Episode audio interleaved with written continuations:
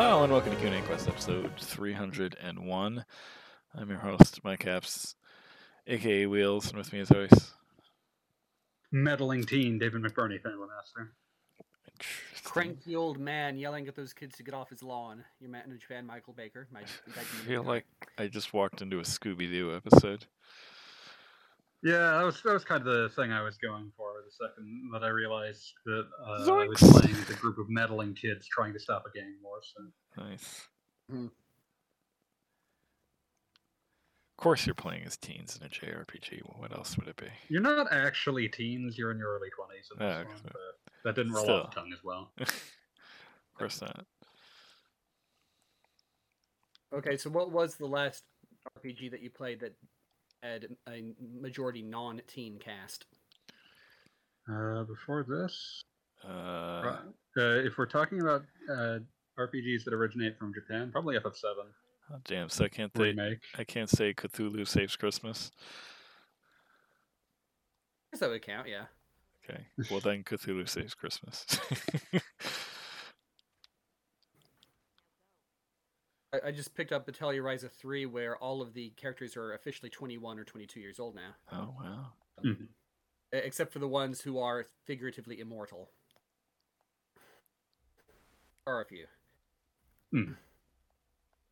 thinking about like uh since I was thinking about like oh the last one that I played from Japan that was probably that was like that was probably the FF7 remake and I was thinking about yeah that cast is the the tag along kid in that cast is normal JRPG protagonist age. It was weird to think about. But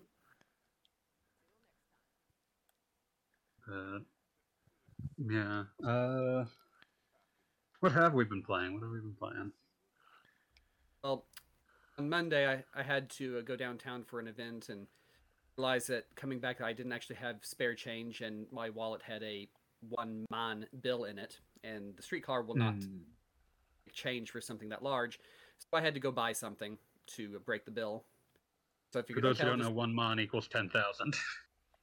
yeah, it, it's easy. Honestly, if you live over here long enough, you just start saying one man instead of ten thousand because it's yeah, it's it's much faster. I mean, it's a good unit. Um, yeah. Um, so I found um, I found Cadence of Hyrule for fifteen bucks equivalent. Oh, nice. Ooh, That's a good one. nice. Good way to break a dollar. Messing around with that, and then I just got Ryza three like half an hour or an hour ago, so I haven't actually started that one up yet. Mm-hmm. Oh yeah, that did just come out. Like literally today or tomorrow for the rest of the for I think your continent. Yeah, I think they actually did try to do simultaneous release on that, which is kind of nuts. Uh, um, On I a mean, I mean, Thursday? Quest on Facebook it keeps advertising a countdown until, and countdown until is until Friday, basically. Uh, yeah, definitely. We no longer lag behind so much on the Atelier game releases. But, Wonder how much it has to do with uh, not doing voice acting anymore.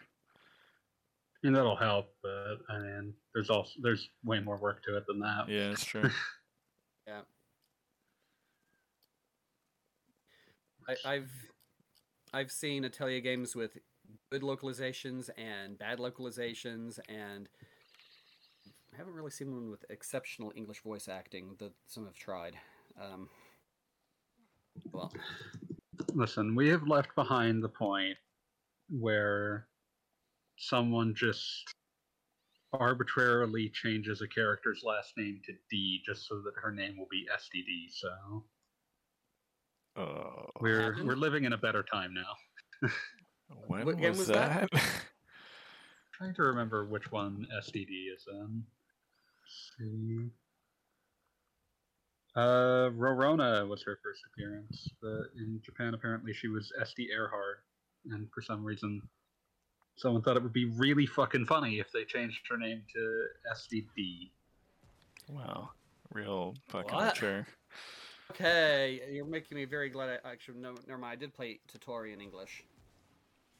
I didn't play Rorona or the other one. Yeah, we've we've left behind the period where they'll do that just as a uh, a gag for no one except the person who changed her name. So Yeah, it's kind of like uh, I had somebody asking me a question about Metal Saga earlier this week, and it reminded me that oh yeah, they took the one character who was supposed to be a joke on the stereotypical Japanese um, sort um, con artist and changed his name into something that was anti or anti-Arabic. oh yeah, that was a Oh. that was a real unfortunate choice. Yeah, okay, so let's talk about things that are less depressing. Uh, so you've been playing a bit of Cadence of Hyrule yet, or haven't had the chance? oh, I just beat the first boss. Hmm. It's got a lot of great music, a lot of great music to steal from the Zelda games. Oh yeah, just trying to get used to the beat. Mhm. So Step to the beat. I seem to recall there's a there's some a good remix of the Gerudo Desert music in that one.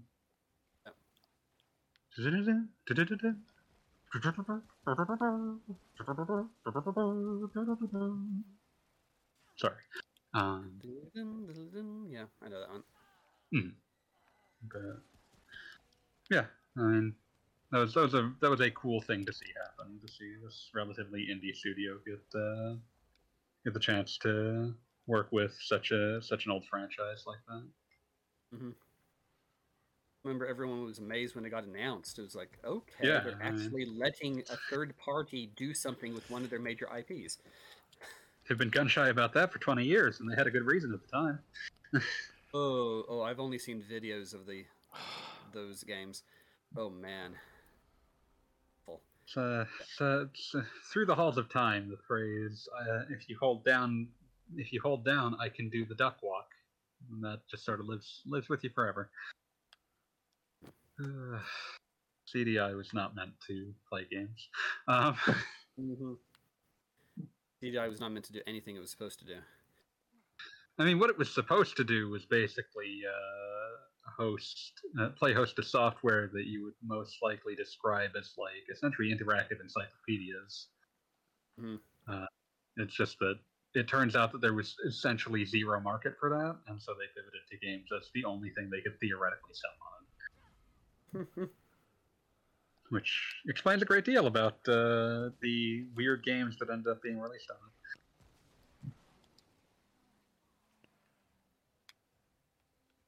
it. And uh, what cacophony have you been playing, Wheels?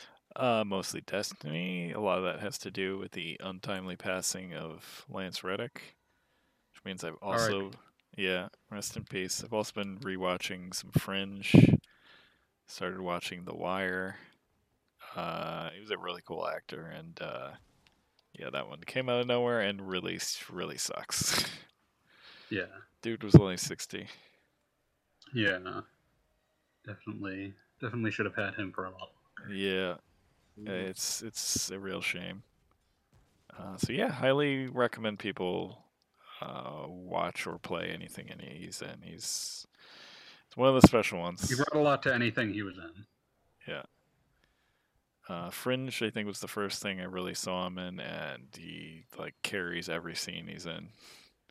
So Hmm. highly recommend. Sure, that holds up pretty well. Yeah, no, I love that show. I think it hold, I think it's better than the X Files, which people often compare it to. Uh, yeah, I mean, if you take off the rose-colored glasses, yeah, probably. Yeah. Yeah, almost certainly.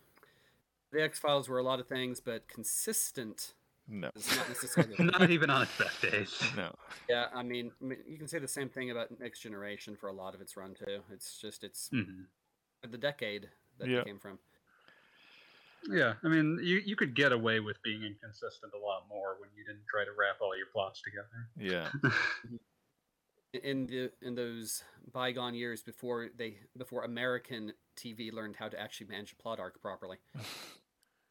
We still kind of don't. It's just that now everything is uh, one horribly long. Like everything has to be a sludge of plot in order to make sure that it fills out the exact runtime that was ordered by the streaming service that paid for it.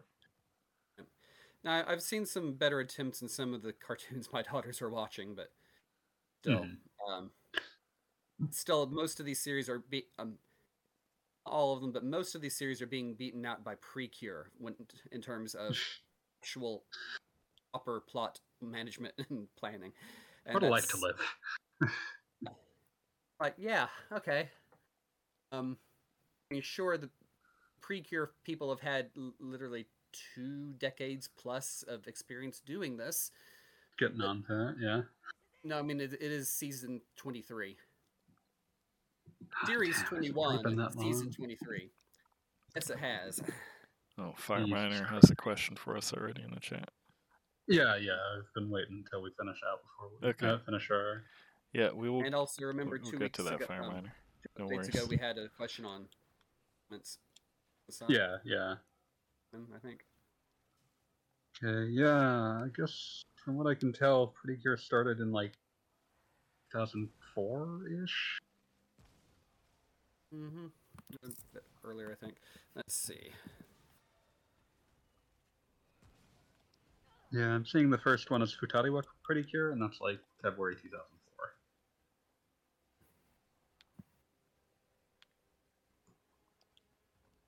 2004.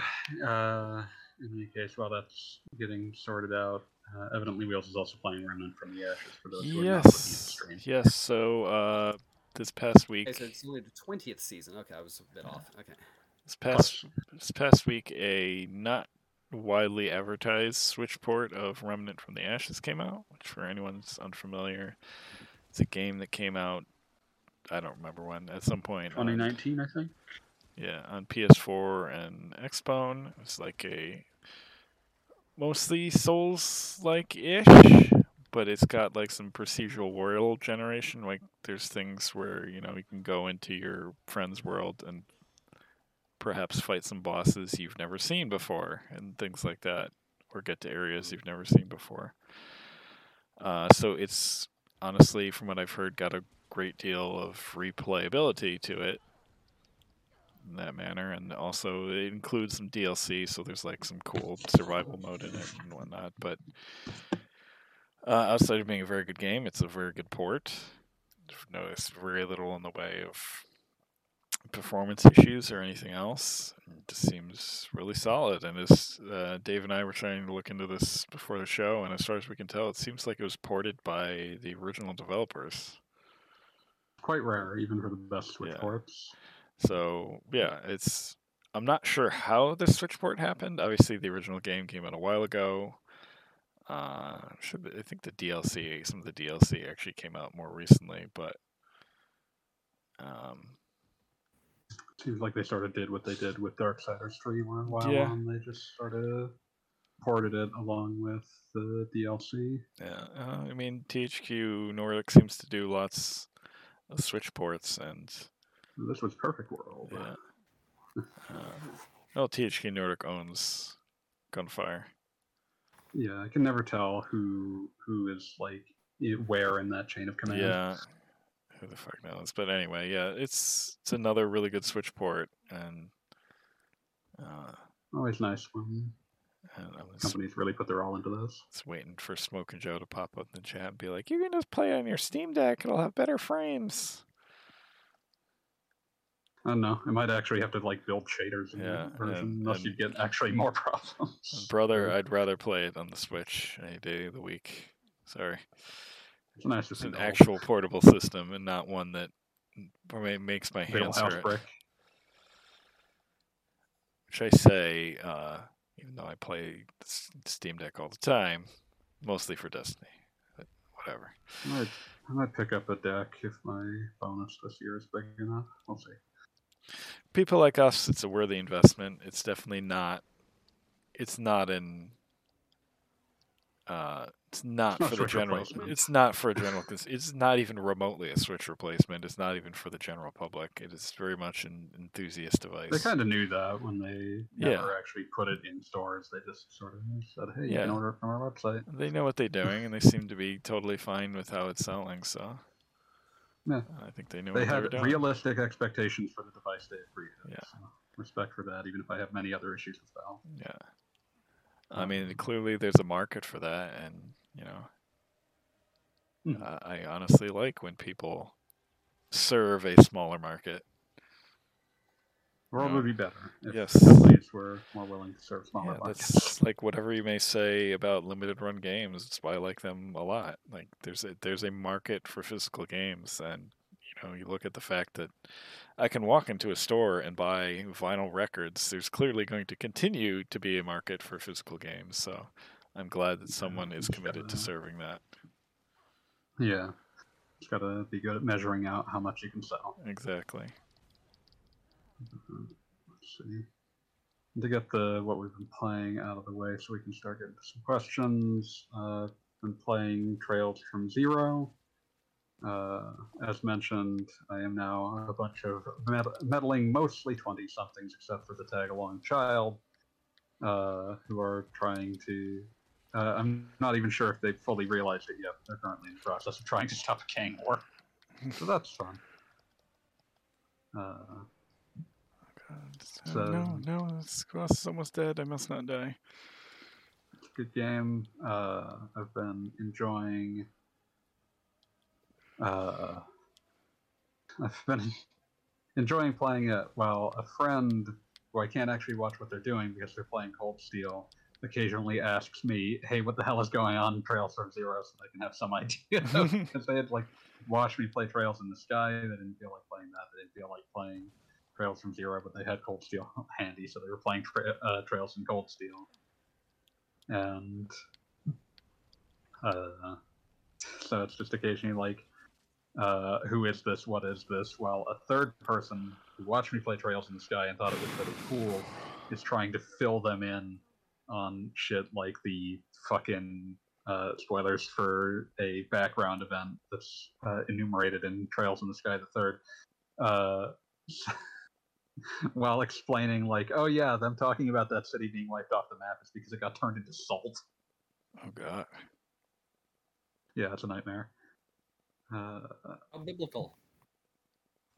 It's very, very, very, very biblical. It's there's a great thing in the background of Trails in the Sky the Third when that happens because it's like the most uh, realistic response I have ever seen from a uh, from a religious body in a game.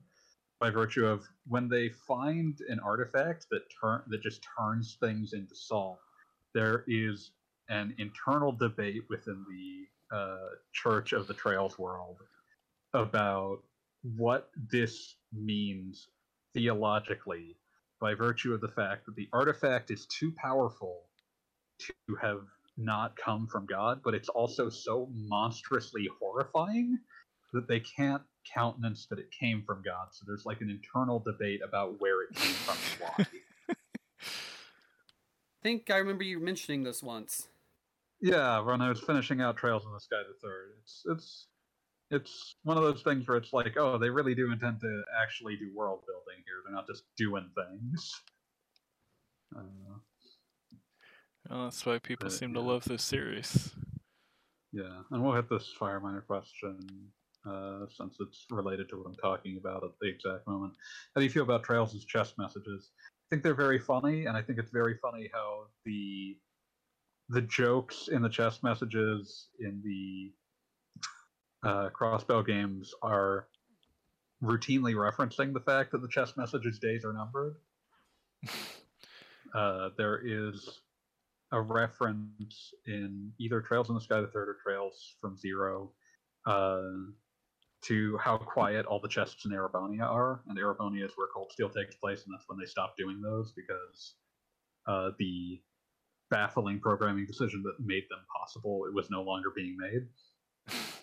So is So- that is that something that's in the original Japanese, No. or is that that's something the translator has added, right?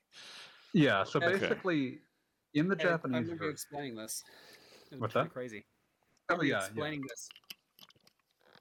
So basically, what happened was that in the Japanese version, uh, the chests, when you try to examine them, they all say like this chest is empty or something similar to that. And it's all always the same word, but it's never pointing to the same line of text in the game's code. Huh. hundred percent every time a unique uh like Ugh, that I- gives me a headache.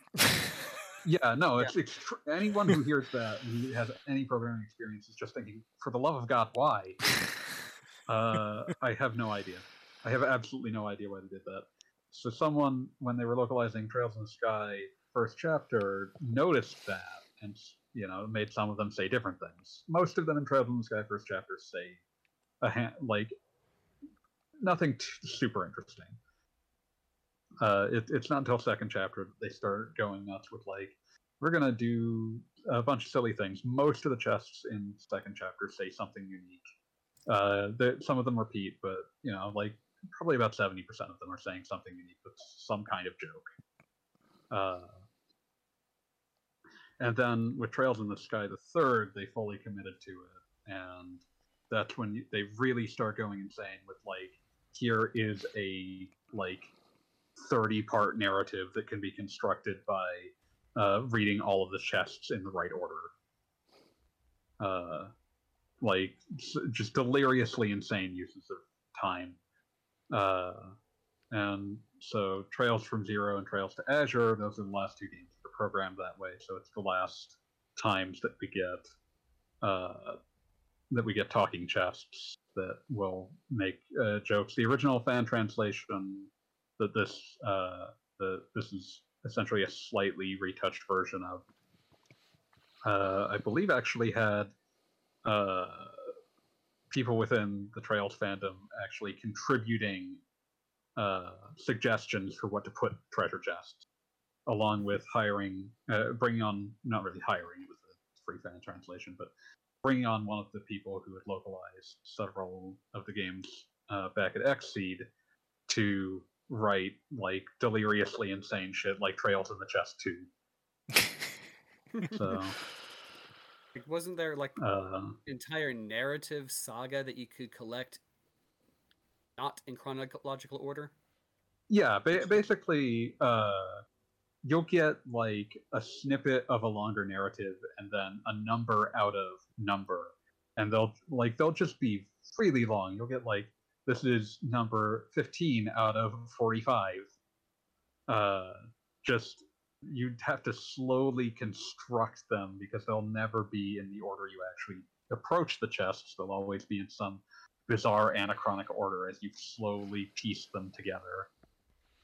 Uh, and that, uh, that that's one of the things that trails in the chest is is that that is a uh, that is a particularly brutally insane example of that. but yeah, so they, of course, they have never, uh, you know, but there's multiple references to the fact that uh, Erebonian and Calvardian chests don't talk, which is a joke on the fact that uh, uh there's, uh, you know, a joke on the fact that Kuro no Kiseki and uh, Trails of Cold Steel, they couldn't do that anymore. Uh, but they'll they'll reference the, the the treasure chests in Liberl and Crossbell find it weird that the other chests don't talk. Uh, there's a lot of references to them being incensed that you stole from them. Uh, especially in Crossbell because you're technically playing as a group of uh, police officers, so they're like, you know, it's pretty unbecoming of you. Uh, there's there's a lot of fun, silly stuff in there that's just like, oh, that's that's cute. And then, of course, I believe by either at the end of Trails from Zero or Trails to Azure, there's also some uh, stuff from the translation group that's them just sort of explaining, you know, you know signing signing their initials and saying what the Trail series means to them. So that's also very nice, especially because nice. one of the leads on it has passed away. So. Oh yeah, that's right. Fuck. So, yeah. Uh. But yeah, having a lot of fun with uh, Trails from Zero. Uh, it's got it's got a fun party. It's got uh, it's it's fascinating to me how much uh, use that Falcom got out of the underlying technology of Ys 6 because uh, if I were to just off the top of my head guess how many things are essentially running on the underlying engine for Ys 6, it's like Ys 6, uh, Oath and Felghana, Origin, Trails in the Sky 1, 2, and 3, both Crossbell games. I think Nayuta no Kiseki is also uh, powered by that same technology. They they uh, Ys versus Trails in the Sky seems to be using a variant of that engine. Like they got a lot of use out of that uh, underlying technology before they moved on. I thought the Versus game was using whatever Ys 7 is based on. I don't remember. I would have to look. It's been years I since I played it, but it played similarly to that game. But I could be wrong.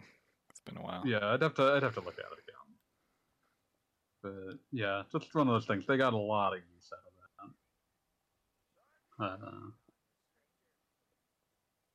yeah, so that's uh, that's been a a lot of fun. Great. Uh, the the localization has been uh, rock solid. Like you you would not know. You, you would never guess that this was a fan translation if you didn't know its history. Uh, absolutely, uh, you know, professional quality, which is very nice. Uh, but yeah, so that's been fun. Uh, also, every time the there's like an in-game performance group, and I'm just flummoxed every time that I see their name because their name is Arc en Ciel. Which, yeah, I figured Gaijin would get that. Yeah, Yeah. it's it's it's play on L'Arc-en-Ciel. But every time I see that name, I just sort of uh, kind of do, do a double take on that. That the Japanese group just actually has the article from French on the front, Yep. so there is effectively no difference in title here, except what could Yep. be considered legally non-actionable. but yeah, so that's it's uh they they take up a lot of the plot of chapter two, so it's been kind of that, that's been kind of throwing me. Chapter two, aka chapter three, because the prologue is its own chapter that's actually quite long. but yeah, uh, well, no one ever accused any Trails game of going anywhere fast, so. But nothing wrong with that. It's uh, it's it's using that time that it's taking, so I don't blame it. But yeah, I'm playing that. Uh, other than that, uh, I've played some stupid bullshit, as is my wont. Uh, I, uh, in preparation for the Resident Evil 4 remake, I was fucking around with the dumbest version of uh, the original RE2 that's still playable. Just to say, I was playing the N64 version of the original RE2 Okay. which is an extremely impressive version on a technical level because it's Yeah, got it's what's that? because it's playable. It's uh yeah because like it's it has all of the content that the PS1 version had. Both characters, uh, all of their FMV scenes, even if they are like crunched all to hell in order to make them fit on the cartridge. Uh, and a bunch of unique stuff that's only in that version. Like no other version has. There's some EX files that are supposed to like better explain how Resident Evil 2 uh, fits in with Resident Evil 0 and Resident Evil Code Veronica that foreshadows both of those games, one of which hadn't even released at the time the game came out. Uh, there's a randomizer mode that just randomizes the placement of certain items in the game, which is very uncommon at the time. Uh, basically unheard of in a like mainstream game at the time. Uh, there's it, it's it's a really impressive. Uh, oh yeah, and it has the one thing people always beg for with those old games: the option to turn off tank controls. Like That's it's an ex- very, very helpful. Yeah, it's an extremely weird version of the game, and actually kind of really cool. But of course, you know, it was a late. It was like a 2064 game, also ported by an extremely strange source, Angel Studios, which is now known as Rockstar San Diego, the developers of Red Dead Redemption One and Two. Um, back in the back in the day, they had like a brief relationship with Capcom, and were the original Red Dead Revolver was actually supposed to be a spiritual successor to Capcom's classic arcade game Gun Dot Smoke, Which uh, there's your, there's your trivia for the day. Uh, But yeah, to have at least uh, a bit. but yeah, uh, the the N64 version of RE2 is just legit. It's, it's an extremely impressive port. Uh, Angel Studios at the time was actually uh, pitching around the idea. I think in the hope of getting funding from both a publisher, uh, both whatever publisher would take it, and Nintendo, of uh, porting like big PlayStation games to the N64. And apparently, uh, the the rumor says that one of the first things they tried pitching could not get uh, anyone to bite on was try- trying to port FF7 to the N64, Hmm. which would have been fascinating if they had attempted it. I'm not sure how they could manage that.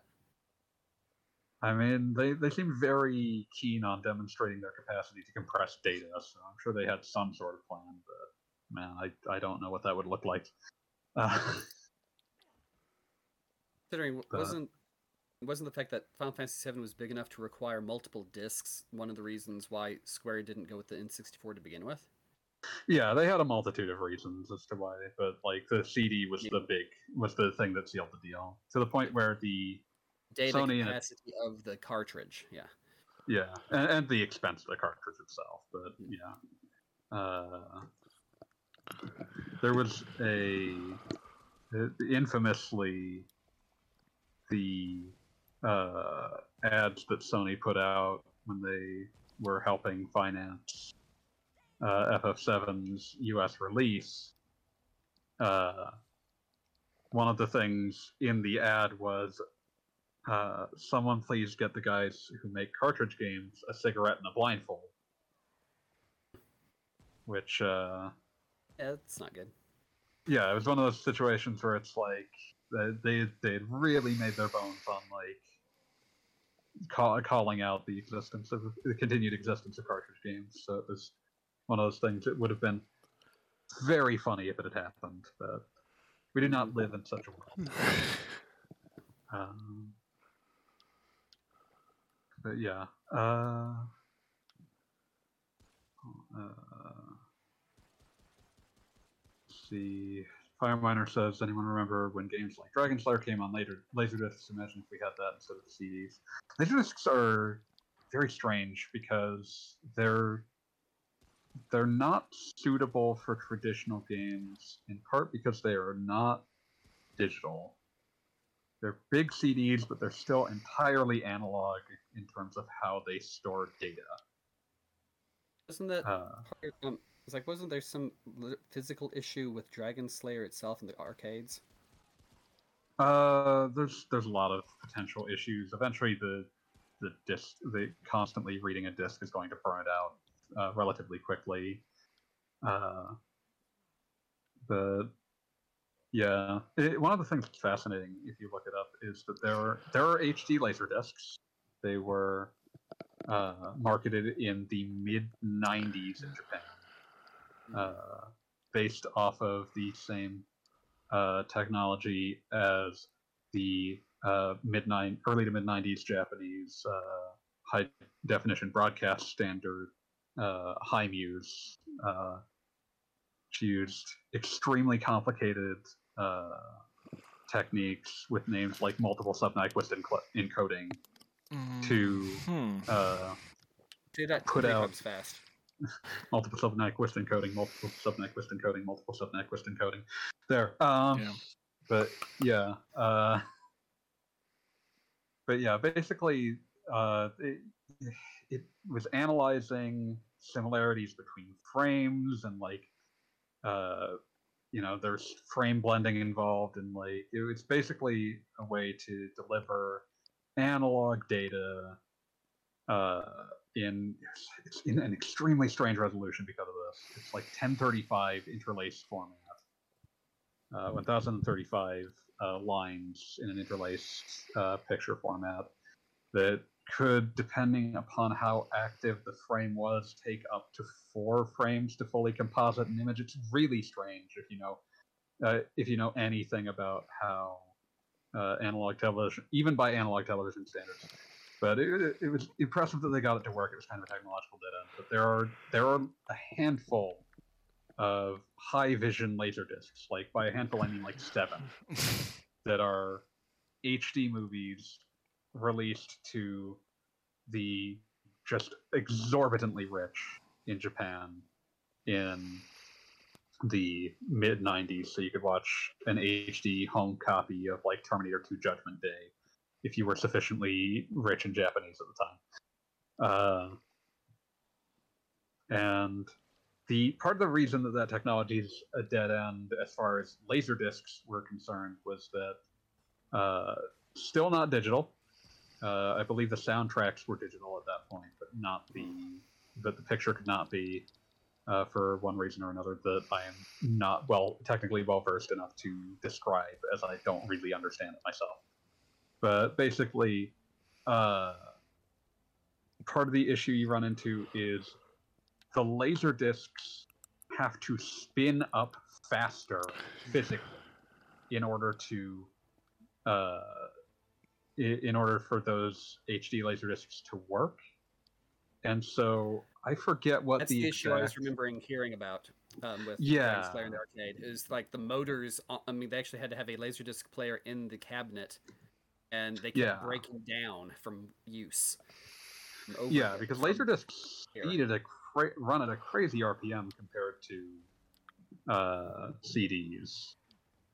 Like a CD spins up and then it spins up again when it needs to load which is why uh, if you examine what a console is usually doing, you'll hear, or even just listen to it, you'll hear CDs spin up when you enter a new area. It has to load new data. Yeah. Uh, Why the occasional CD-based PlayStation 2 game just spins like cr- crazy. Man. Yeah, let me see. Uh, okay, so d- different kinds of laser discs spin at different rates. Uh, the uh, because like there were ways to store more data based on uh, the velocity of the disk. There's constant linear velocity versus constant angular velocity, and they had different advantages and disadvantages you could fit more data on a constant linear velocity one, but you could seek to, down to the individual frame on a constant angular velocity disk. It's it's crazy. It's weird.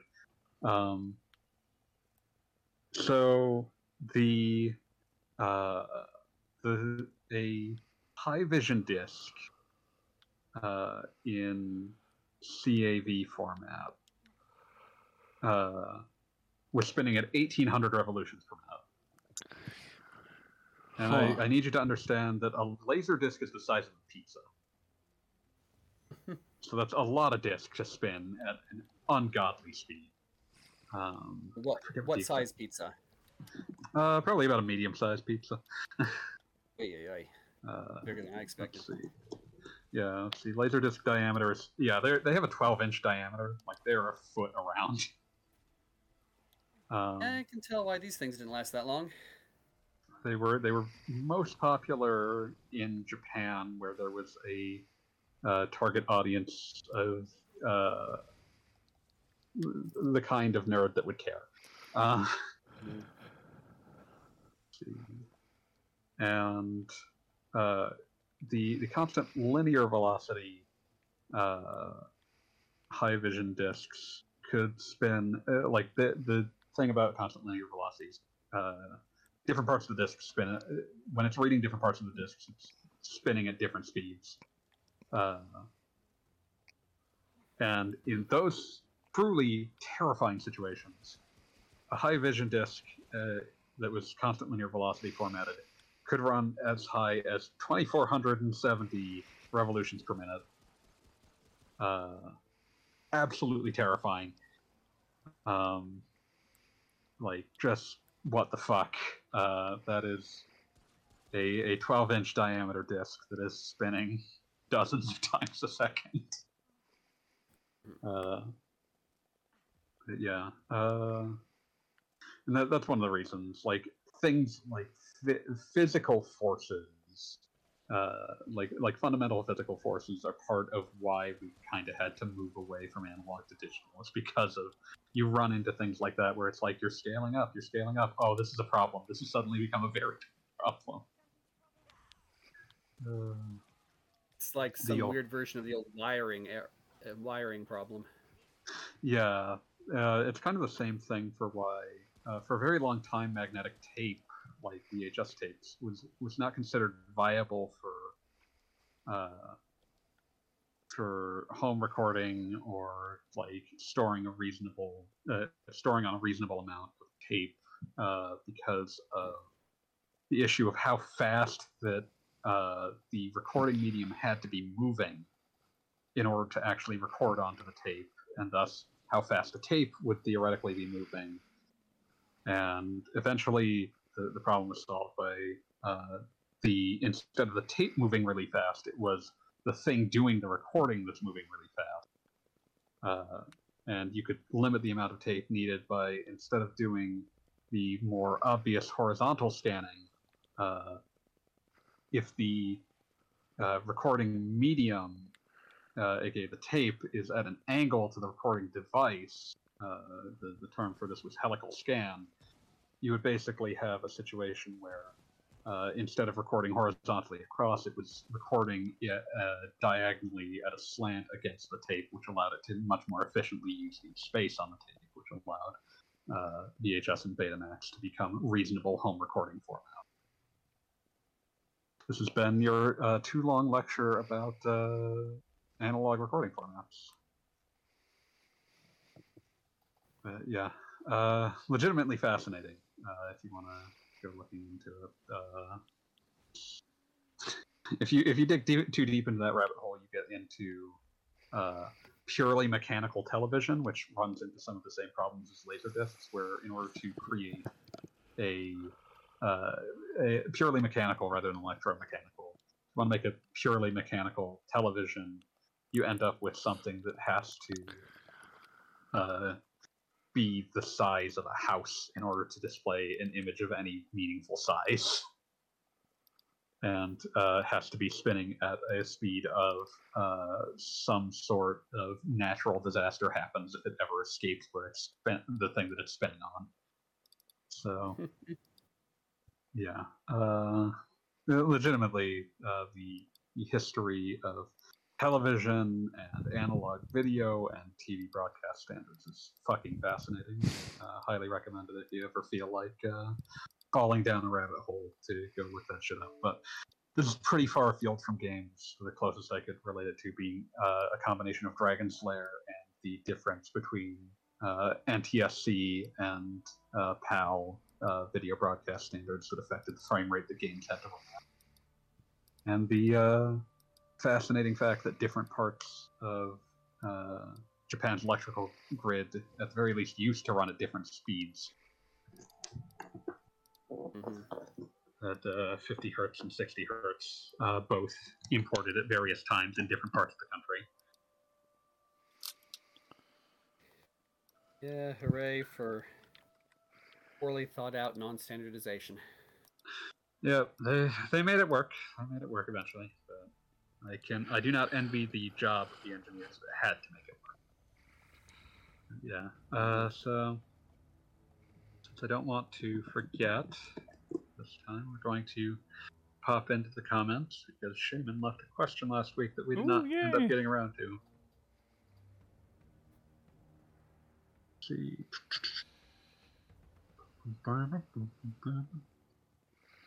Okay, not that episode. This one. Okay, there we go. Uh, it's great to try to remember what uh, thing from the episode he's referencing. So Shaman says, since the random burst of gold coins was mentioned on this episode 298, there was a promotion for subscribers to a Switch Online expansion pack that doubled any gold coins earned between. Oh, that's what happened. Uh, he was, I think he was explaining why Wheels had more coins than he realized. There was a promotion for subscribers to the Switch Online expansion pack that doubled any gold coins earned between November 1st and January 31st and paid out on February 15th. Oh, okay, yeah, that explains everything. Thank you. Thank you, Shaman. Thanks, Shaman. Also, in honor of episode 300 and also a recent run and I had in the Crossbell games, who at Falcom do I have to kick into a pit the naming of Wazy Hemisphere? That the most insane character name since Edge Maverick. It's getting up there. That I don't know how that was meant to be pronounced. That might not. I might be mispronouncing that, but that is how it's written. W A Z Y space hemisphere. Okay. Uh, I'm seeing Waji as the kana there. Yeah, that's that's definitely among the crazier names that any of these So- characters ever had. Jesus. Trails from Zero, right? Yeah, Trails from Zero. Character list. Um. Okay, you know, let's switch this to Japanese. Luckily, to have Yeah. characters here. Uh, I'm seeing katakana with wa and g, so Let's see. Characters. Oh, come on. Uh, game. Let's see. Game systems. Locations. Japanese wiki is much, much larger than. the yeah, that doesn't surprise me in the slightest. Oh, there we go. Okay, so Lord, let's see, Lloyd Bannings, Blaine Yep, Lloyd McDale, Bannings. Theo, Tio Plato, Andy Allrand, Noel Seeker, Waji. Um, Yeah, it's probably supposed to be. I, I think the translation intended it for it to be pronounced Wazi Hemisphere, I guess. But Boisier. yeah, that's a. Um, so what what kind of, what's the like the defining characteristics of this character? Uh, he's he's relatively cool and collected. He's the the calm uh, member of the local two bit gangs. Um, okay, how about physical appearance? Uh, he's got he's he's kind of a slender green haired dude, as I recall. Okay, because my first thought was would be if they attempted to um, put some random like um, Indian or Middle Eastern name in, like Wazir. Hmm. Yeah, he's he definitely doesn't look like that. Was he's not designed with that uh, look to him, but Mhm. Okay, then no ideas. Yeah, Waji. yeah, that one's the- yeah. is Waze, Yeah. whereas I mean the way they wrote it in in Romaji, it looks a lot like Wazy. Yeah, W A Z Y is how they uh, ended up putting it in the localization. I think there's probably at least some art book that probably spelled it that way. But, Well, probably that does look like like a kind of spelling that would you'd get from somebody. it would didn't it. propagate inside of an some inside of some sort of Japanese art book. Yeah.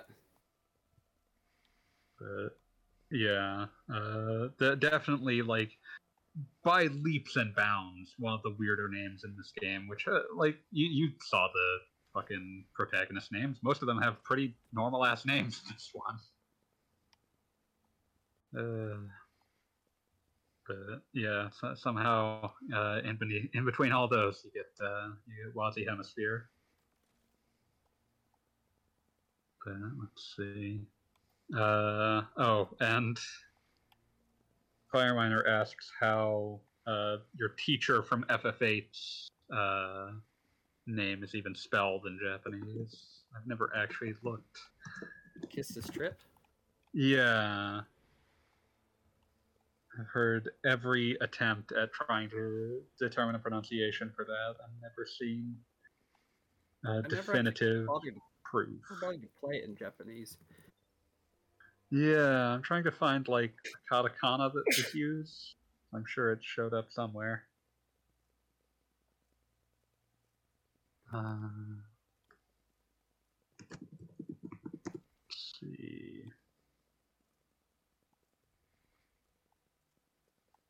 Okay.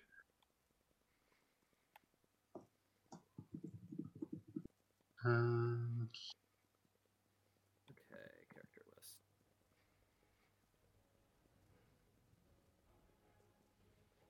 uh, Okay, and okay, switch to Japanese again.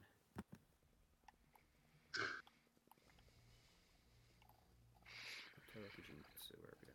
Come on, come on. All Zell, Elfie. It was just Quistis. okay, Suti Mte Isu. Quistis. fair enough. But, yeah, one of those names that I definitely heard about five different pronunciations of over the Hmm. years.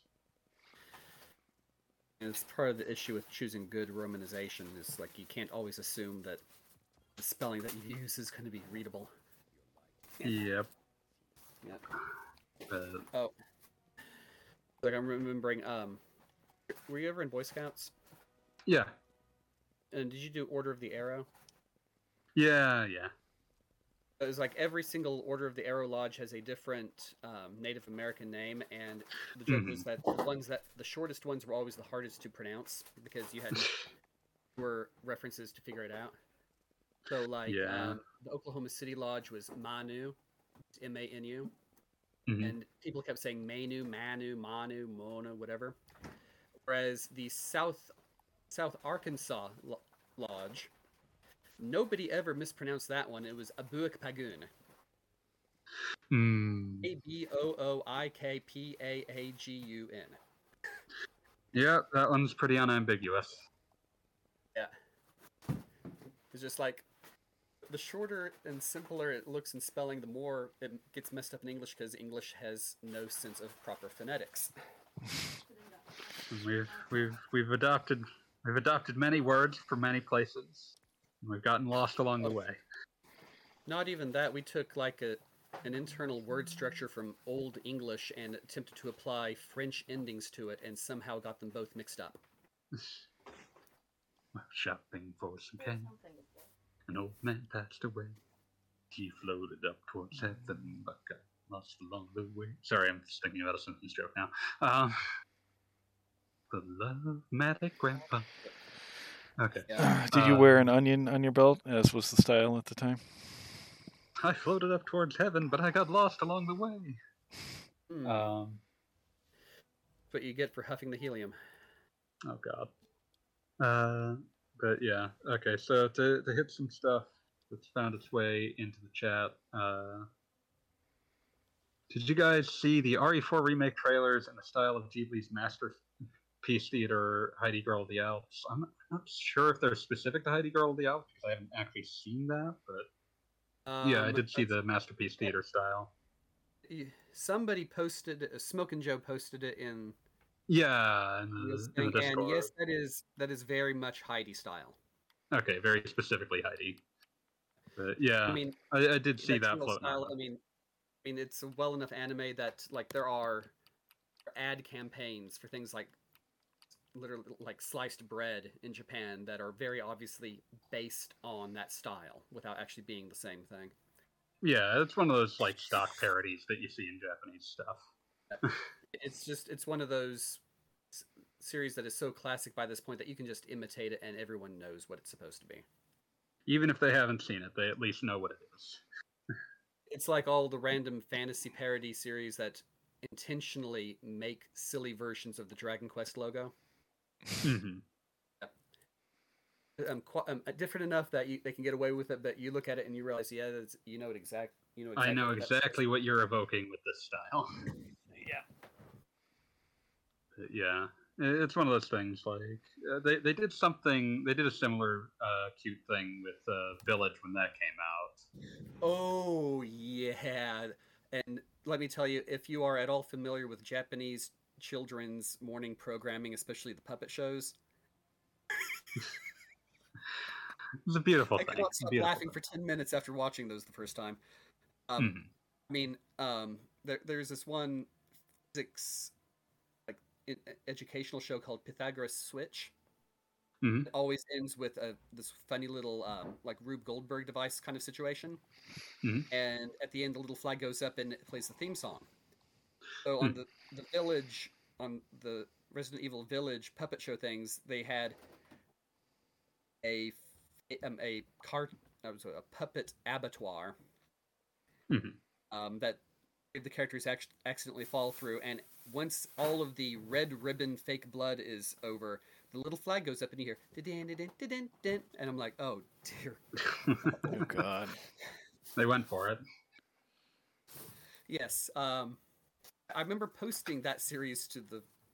Yeah, yeah, because you were really over the moon when that was happening because it's extremely funny. Like, I, I would not play the game to save my life, but the puppet shows were it was just like funniest things ever. Puppet Show was hundred percent worth it. Yes. Uh, I mean, the fact that Yeah. they took an incredibly viscerally gory horror game and turned it into the Muppets, basically, or Sesame Street. mhm. Yeah. yeah, that seems to be that seems to be something that they're turning into a bit of a tradition with the RE releases. So I'm kind of curious what they'll end up doing for the next one.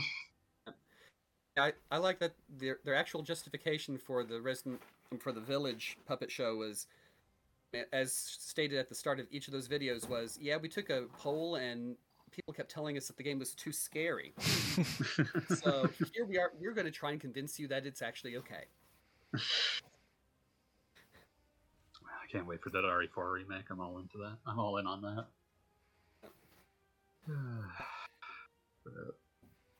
Yeah. Uh, see. But yeah, been uh, been been having a been, fun watching the uh, response to that game trickle out and being like, well, I guess I guess I don't get to put it off. I need to play it immediately.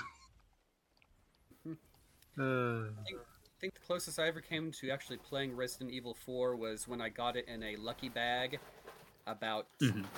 10 years ago at Christmas. Mhm. And I sold it back to the used store for more than the value of the lucky bag. made a profit. Resident Evil, always, Resident Evil 4, always you're earning a keep.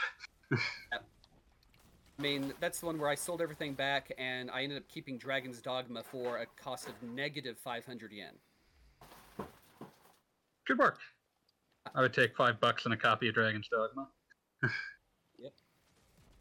I even reviewed yeah. it and, and referenced this in the beginning of the review. Yeah, I think. Uh... Yeah, well, like you know, I, I think Resident the original version of Resident Evil 4 is the most well constructed game I've ever played. And I don't know that I think that this can live up to that. But if it's at least a unique playthrough, which it sounds like they've made enough changes that it at least feels distinct from its original counterpart, then that's good enough. Yeah. Doesn't have to surpass it, it. just has to be. It just has to justify that it's different. Right.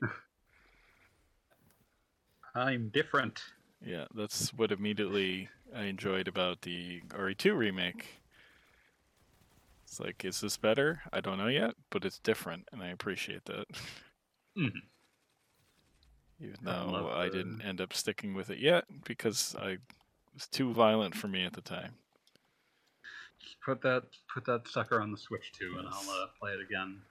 Yeah, but I withstood RE7, so I think it's, it's time for.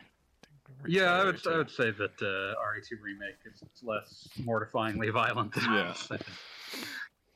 I uh, I remember streaming uh, RE7 in VR, and after seeing one of the cutscenes, every time I died, I would just look away so that the stream audience, whatever whoever saw it, would now have to see a man getting his uh, head chopped in half with a shovel. Jesus. Let's see how many remakes even surpass the original NES Contra technically. I'm not even sure how to call that a remake. It is definitely built, uh, but in terms of games, that's like this is part of the reason I usually argue that remakes should be different because replacing the original is usually not a terribly interesting uh, or even valuable goal. Uh, Unless the original is on a hardware that's old enough that it is not actually possible to play it anymore. Yeah, but at that point, I'd be fine with just emulating it. Like if they just sold me an emulated version, I'd be fine with that. Um, Like, okay, the- um, Romancing Saga and the two sagas on yes Mm, are all yeah, those are those are examples. une- yeah uh, unequivocally be- better than the originals. I Uh, mean, in Romancing Saga, the entire point was to actually give the game that he wanted that, that Kawazu wanted to give, and not the one that he had been forced to put out at that time. yeah. Um, and then just um, the DS versions, there is, I mean, just just on graphics alone, there's no comparison. Uh, everything else is just gravy. It's much much better. yeah, in general, like uh, like uh, I've ranted about it before, but my philosophy is that a remake should be uh, different enough that whether it's better or worse is often kind of immaterial. Uh, compared to that it's just a completely new experience. Uh, but you know, there are some of those where it's like it's completely new material, and the new material is better. So like, uh, I think both versions of speaking of Resident Evil, Resident Evil One, both versions are worth playing, but I would unequivocally say that the remake of Resident Evil One is a better game. than Resident Evil For sure. Uh, speaking of uh, the DS port of Resident Evil 1, which was the last uh, version that used the PS1 version as a base, is a fascinating port. Uh, yes. for, for those who did not play Resident Evil Deadly Silence, yes, they decided to get fun with that name. Uh, Uh, Deadly Silence uh, introduced some really weird niceties from uh, the later games. It had the the 180 degree quick turnaround that was introduced with Resident Evil 3, and most bizarrely, uh, it made it so that the knife was no longer something you had to carry around. It was something that you just could pull out anytime that you uh, hit the L button, like Resident Evil 4. It was was a an extra- default equipment. yeah, it was just always there and no longer took up inventory space, so it was no longer useless. Uh, that that version is fascinating because it has the original version of Resident Evil with just those like minor niceties, and then it has a completely remixed version of Resident Evil One, which moves some of the puzzles around, changes some of them, moves some of the move uh, rooms around, and adds in like touchscreen puzzles. And you're particularly weird and unlucky, uh, when you open a door, you might get put into a first-person knife stabbing minigame. It's a really weird version, um, but it's really cool. Actually, it's a really neat game. Uh, honestly, like probably the easiest version of the PS1 version of RE1 to play. yeah. Kind of Um, bummed I sold my copy of that. Yep, still got that hanging around. Uh, Uh, Fireminer asked, "Oh, Wheels, will you play CS2 when it comes out?" No, I do not care for realistic shooters.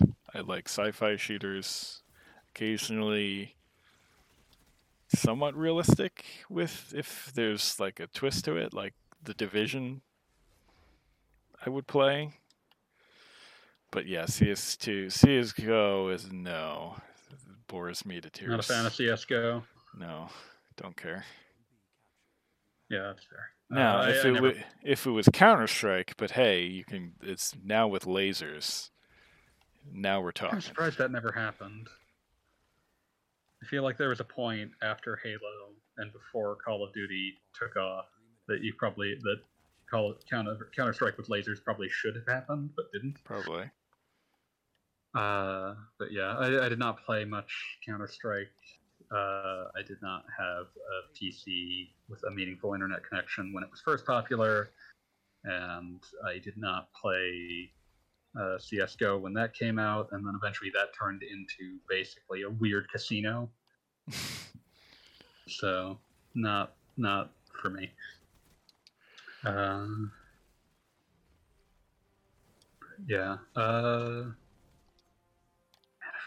uh, my my brain's just descending into Resident Evil hell right now, so I should probably start pulling out questions. Um, Japanese version arcade Counter Strike has some sci-fi elements in it. Yeah, I think that's is that built off of the Half-Life 2 Survivor Japanese arcade version of Half-Life 2, or was it the other way around? Uh, those are those are weird ass games.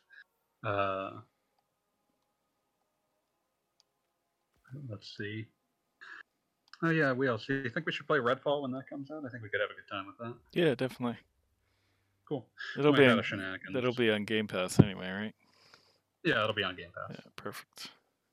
The uh, the lead on that was just doing some interview rounds where he was uh, generally doing a good job of being on uh, on a good on a positive message. He was talking about how like people when when they brought up uh, in the interview people complaining about the game being forcibly always online even in single player. It was like, yeah, no, uh, that that makes it, it makes sense that people are upset and we're I can't make promises, but we're looking into trying to disable that. Oh, damn. So, yeah, they're they're like he was basically saying we probably can't do it pre-launch, but post-launch they're going to be trying to make it so that you can play the single-player campaign without being connected to the internet, Hmm. which is nice.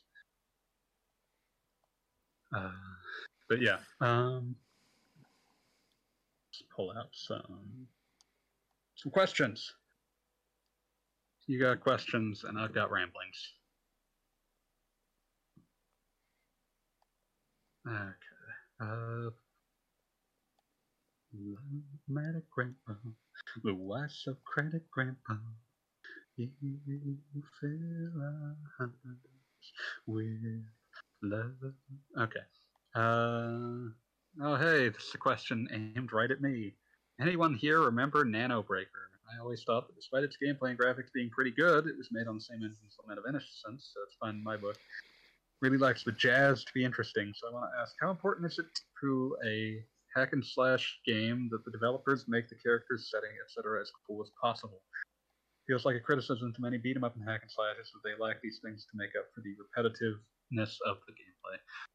Uh, I don't think it needs to be cool, but it needs to stand out. Uh, because very much the design of Nano Breaker uh, is built to be cool, certainly. Uh, but uh, and I actually enjoy the game fairly well, but it definitely didn't stick out on the shelf. Uh, uh, God, I'm remembering that they they really tried to make the protagonist of Nano Breaker seem it, like they they really wanted him to be uh, a cool character, and so God, what is his full name? Because I'm just remembering his nickname, and his nickname is absurd. I'm trying to remember what game Nano Breaker even is. Because that name is definitely ingrained in my mind. I just can't put like can't put a picture to the name. Uh, you're you're a cyborg. Uh, you're a cyborg, white-haired, pretty anime man who is stabbing things because of evil, trying to destroy evil nanobots, basically. Yeah, Uh, I don't think I played that. Yeah, it, it got some press coverage because, as Fireminer mentioned, it was made in the Lament of Innocence engine. It is a game produced by Koji Igarashi, who you may remember as the Castlevania man for a decade and change. Uh, also known as the guy who was the principal behind Bloodstained as well. But uh, that was that was one of his pet projects. Uh, I've mentioned it before, but I brought a copy of Nano Breaker for him to sign when he was in the U.S. promoting uh, Bloodstained at PAX, and he was got really, really fucking excited. Like he was, he was so happy to see that. Oh, that's awesome. But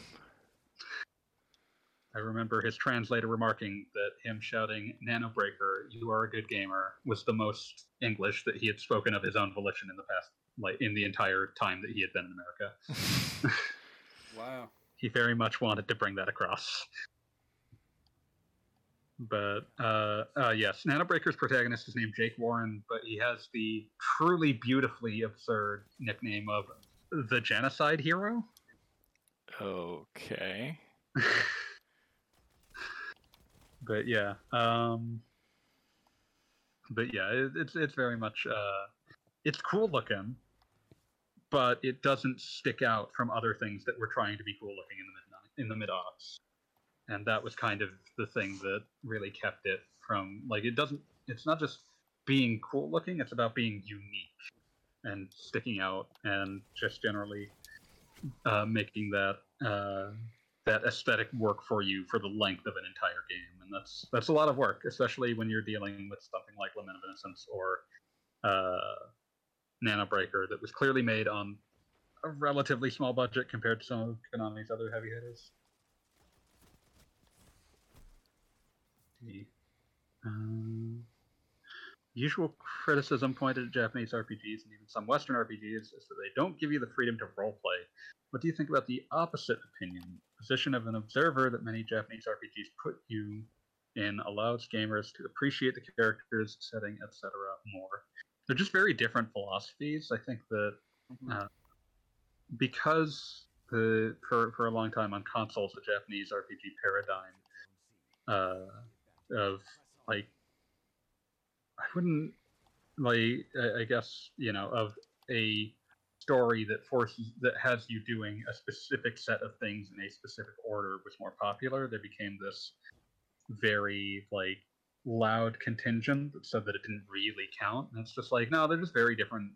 Uh, they're, they're different ways of interacting, but both valid. I mean, you get two different versions of anything, and you'll have at least a few people who are very loudly against whatever it was. Yeah, especially especially whichever one seems to be less dominant in the market. But yeah, the the, the thing I would say is that uh, you know you can get some really interesting emergent stories that come from a character that is largely defined by the player and has their choices defined by the player. But in doing so, you end up with when the game does eventually have to put up those walls and say, okay, you can do a lot of things, but you can't do that. The uh, it, it feels much worse uh, for what uh, the the what you're doing in a freeform game when that happens. Uh, if that was your intended playstyle, then uh, in a game where your role is very strictly defined, it's like, well, I don't have a huge say in what this character is doing, so it it lands on the individual writing of the story to determine whether the character and story worked, and that gives the developers a lot more control. So that can be, uh, it, it can be There's very good to. There's also just the basic limitations of what you can do. Mm-hmm. It's uh, it's very hard to explore the interiority of uh, a blank slate character and have the game react to their interiority in any re- meaningful fashion. So, like when you produce to, to take a a very uh, known example, you can't produce a character like uh, say Cloud in a a game with a largely uh, open uh, setting and character because uh, the internal contradictions of the character are just something that you, the player, has to square away. It's not something that the story can meaningfully deal with. Sorry, I didn't mean to cut you off, Gretchen. No worries. But yeah, a lot of the people who are most against, or most, what was the word here, loudest about it, are the ones who Mhm. think that it really should be more like a tabletop experience, except average console is not uh, capable of handling level of everything. Yeah, it's Um, it's it's just not possible to make to to make a game in advance that's as reactive as just working with other players. Whereas at the same time, your human game master is not capable of handling the math necessary to do some of the really fun things that JRPGs can do. Hmm. you just you know as long as the the developer is conscious of what the strengths of their format are there's a lot of things you can do with both of them Just a lot of people complain because they are not conscious of the limitations. yep and or just are irritated that the decisions aren't being made as often in favor of the kind of games they want which i understand that can be frustrating but like judge games for what they are not what you want them to be Um. Um, to illustrate the above point, another question: Why don't a lot of RPGs uh, appreciate the beauty of obscuring details to the players? If you're dedicated to role playing, you're supposed to not know everything, right? This is just the way of Um, li- the way things are in life. Uh, that's a perfect Final Fantasy. VIII proved um, that does not work very well because you have to be reliant on the um, reading comprehension levels of the average player. there's some other things with that like uh, that that that definitely shows an example of like uh and you, you see that with not just eight but a bunch of the final fantasies but there's also just the fact that Eight, eight's the one that really sticks out though because it there were a lot of random clues that you could find to help explain the Hmm. backstory, but they didn't always make a lot of sense, especially since the localizers weren't the best about it either. Um, Mhm. I could see why people who did not bother to read too closely had a lot of trouble figuring out, or just thought that half the plot points came out of the out of the blue. Mhm. Some of them did come out of the blue, but not necessarily as extreme as people thought. Mhm. The the way I would look at it is that uh, you also just see the the general taste of the audience. There's like, there's a weird disconnect, and you see this uh, in not just narrative design but world design that most players fancy themselves as more observant than they are. They Yeah. like you, you saw this when most recently this dust up happened with the Resident Evil 4 remake demo where someone was complaining that all the all the breakable objects tend to have like spatterings of yellow like tape or paint or something on them to Mhm. make it so that they immediately stick out in the background as like this is a breakable object that you can uh, break open or jump through that sort of thing and like it's like why do they think we're stupid and the answer is that playtests repeatedly prove that we are uh, Yeah. It's the same reason why you have the nice big arrows on the maps nowadays. Mhm. And it's one of those things like there's there's this constant push pull between the game needs the game will- most every game you've ever played wants you to finish it. But if you the player think that the game is helping you, you get you, most of the player base gets angry at it. Mhm. And this is a mindset that goes from top to bottom because I recently was reading an interview with the FF16 producer where he was talking about how he didn't want difficulty levels in the game because when a game offers to switch to e- uh, easy, it quote unquote hurts his gamer pride.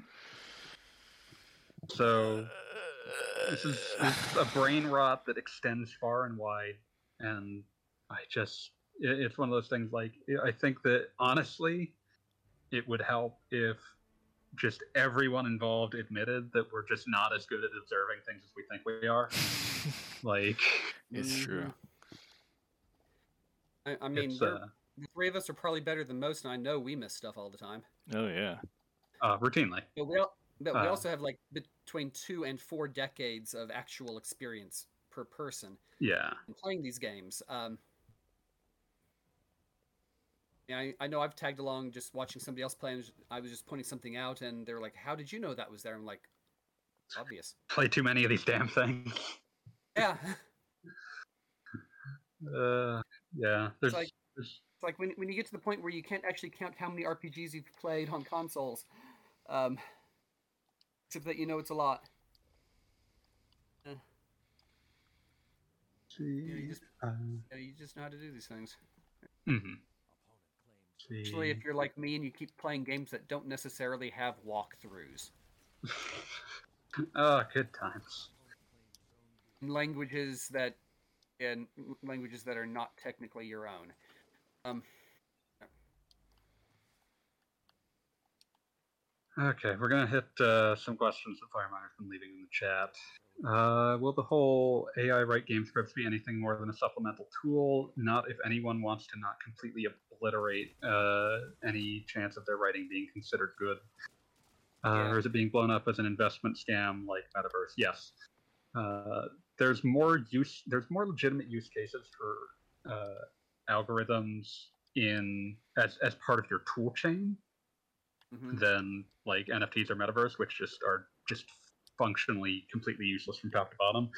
But anyone who is trying to tell you that like, oh, you can just alg- algorithmically generate a uh, story or a piece of art, and it's just like you're no, No. you're you're, you're like you can you can you won't make anything good.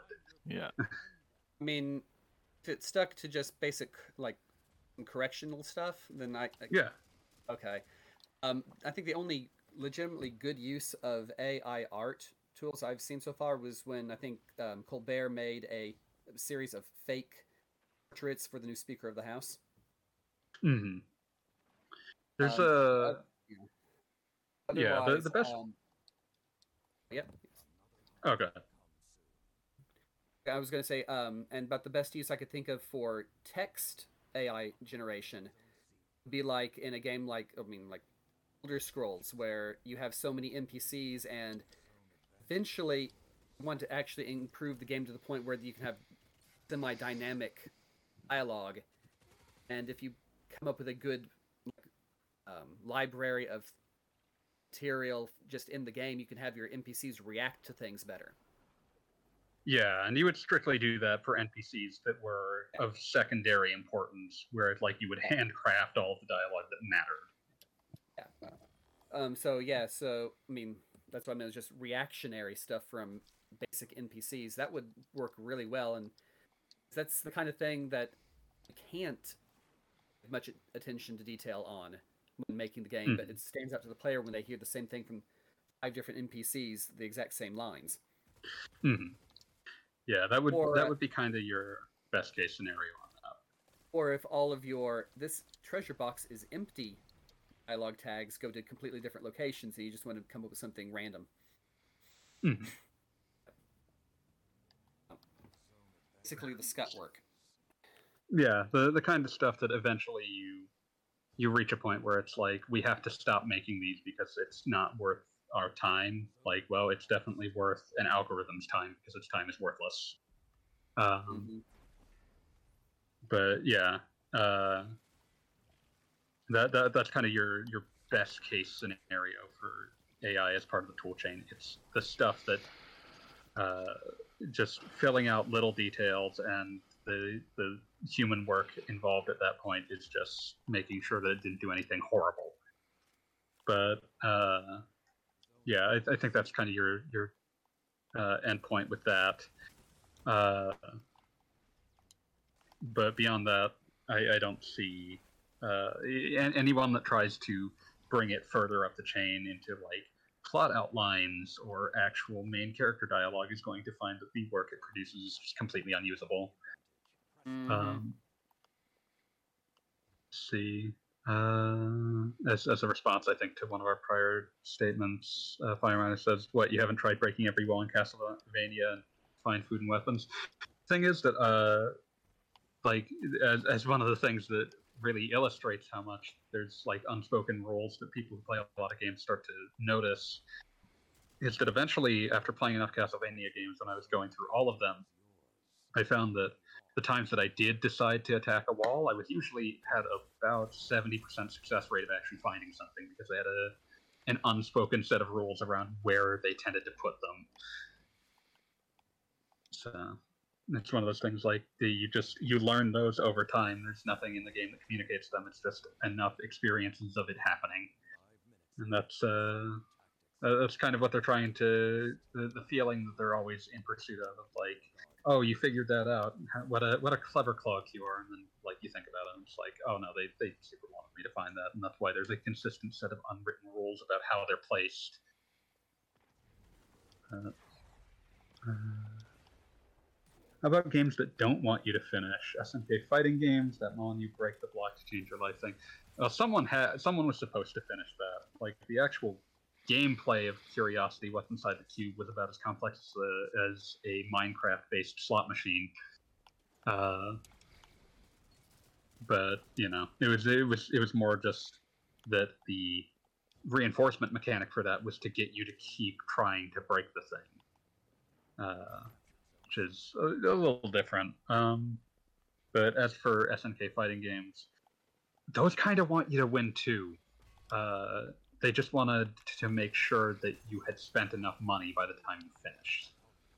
Uh, if you try to go through the single player campaign of old arcade fighting games, they'll often start lowering the difficulty as you put in as you like lose credits and continue to put in quarters.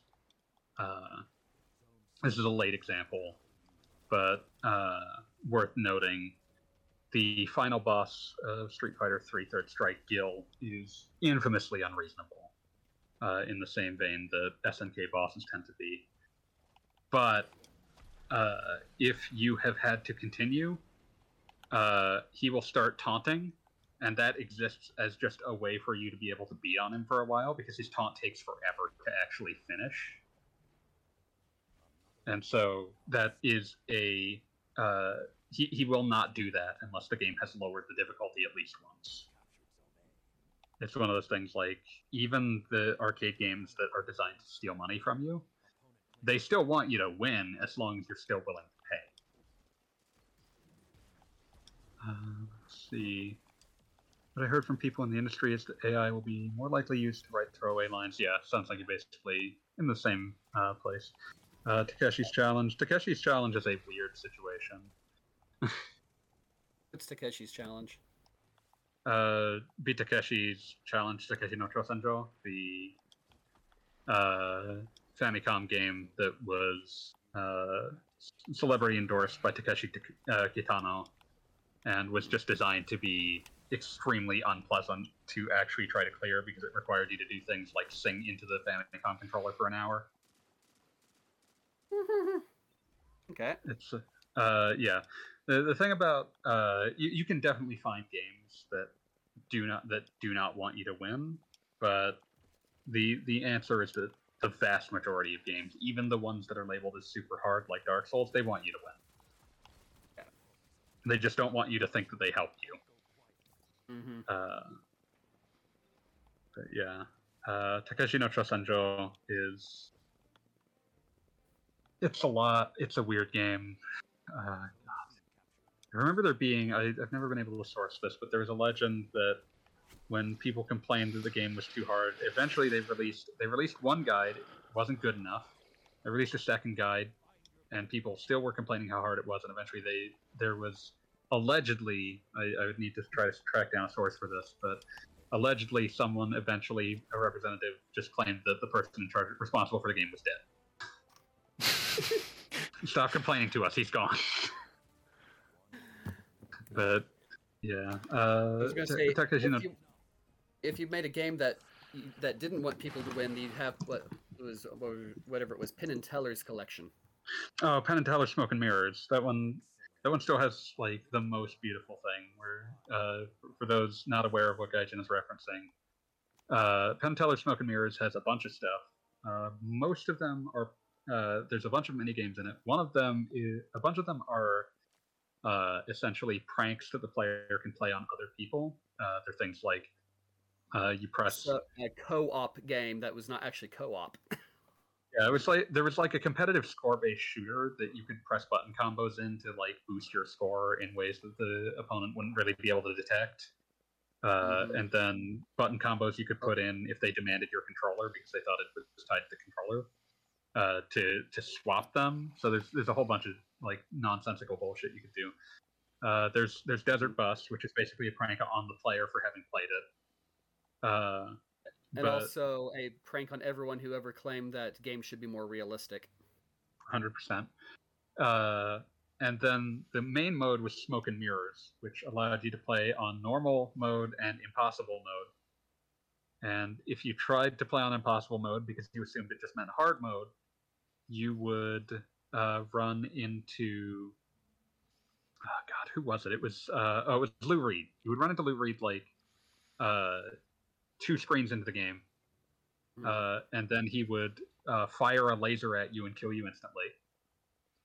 Uh, with like in a cutscene, there was no way to stop this, and then would just tell you that uh, impossible doesn't mean very difficult because very difficult is winning the Nobel Prize, and impossible is eating the sun.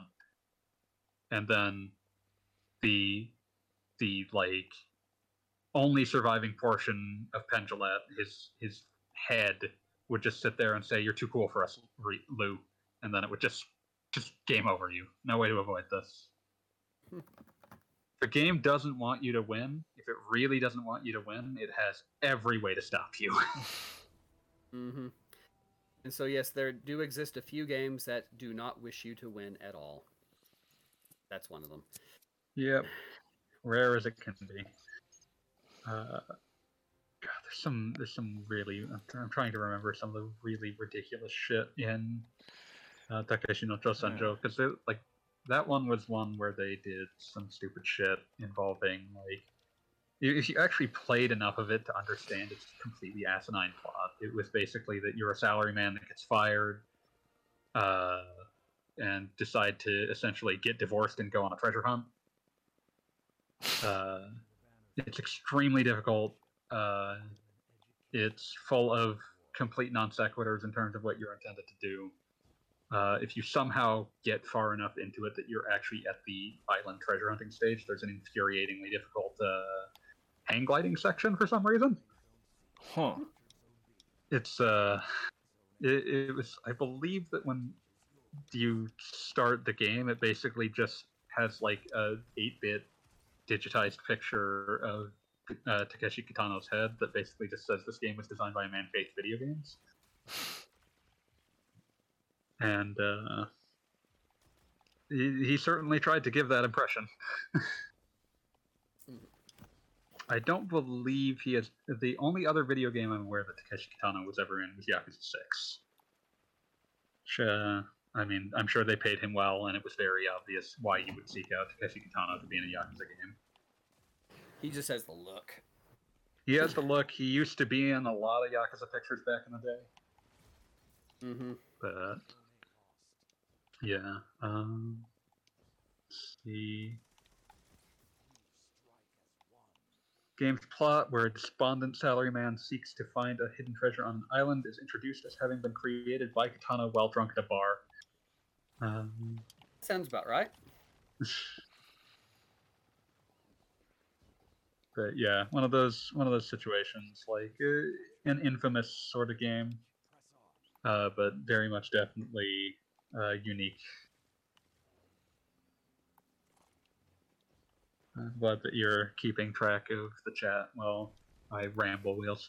Uh, Oh yes, I'll say it on voice now. Uh, no, Hollywood is not judging you, just seeing what weapons you're using. That's all.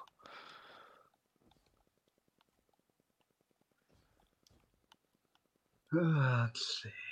Uh, speaking of obscuring details, when does it become too much in the pursuit of profit, aka FF15's plot holes needed for the DLC? I think that uh, I think that people in general overuse the term plot hole. Mm-hmm. Uh, a plot hole is when, at least for me, is when there are two things that are happening and it's irreconcilable or completely impossible to guess how the two like they're either irreconcilable without some sort of further explanation that is not offered like this character was dead in one scene and is back in another you know that kind of obvious thing or uh like that something someone or something came in that is so outlandish to the setting that it needs a direct explanation if something just wasn't explained but there's ways to just mentally insert like okay i can take some guesses as to why they're here then i wouldn't call it a plot hole it's just something they didn't talk about I can think of two really good examples here. Mhm. One that was a joke and one that was unfortunately serious. Mhm. Um, the serious one's from um, the, the Don Bluth movie uh, Thumbelina, the animated movie, Mhm. where in a very dramatic scene, the fairy prince is fighting the toad, and they fall off what appears to be an underground cliff and fall into the void. And you never Mhm. see what happens to them afterwards. But Thumbelina flies with the sparrow, um, with the swallow, to the Valley of the Fairies, and they had the song dan- the song number at the end, and the prince is there somehow. just just chilling No, I mean it's a it's a nice big dramatic reveal, but it's never explained how he survived this apparent fall to his death. yeah um, and the the, the real issue wings, but there's no there's no intimation that he survived the fall. Yeah.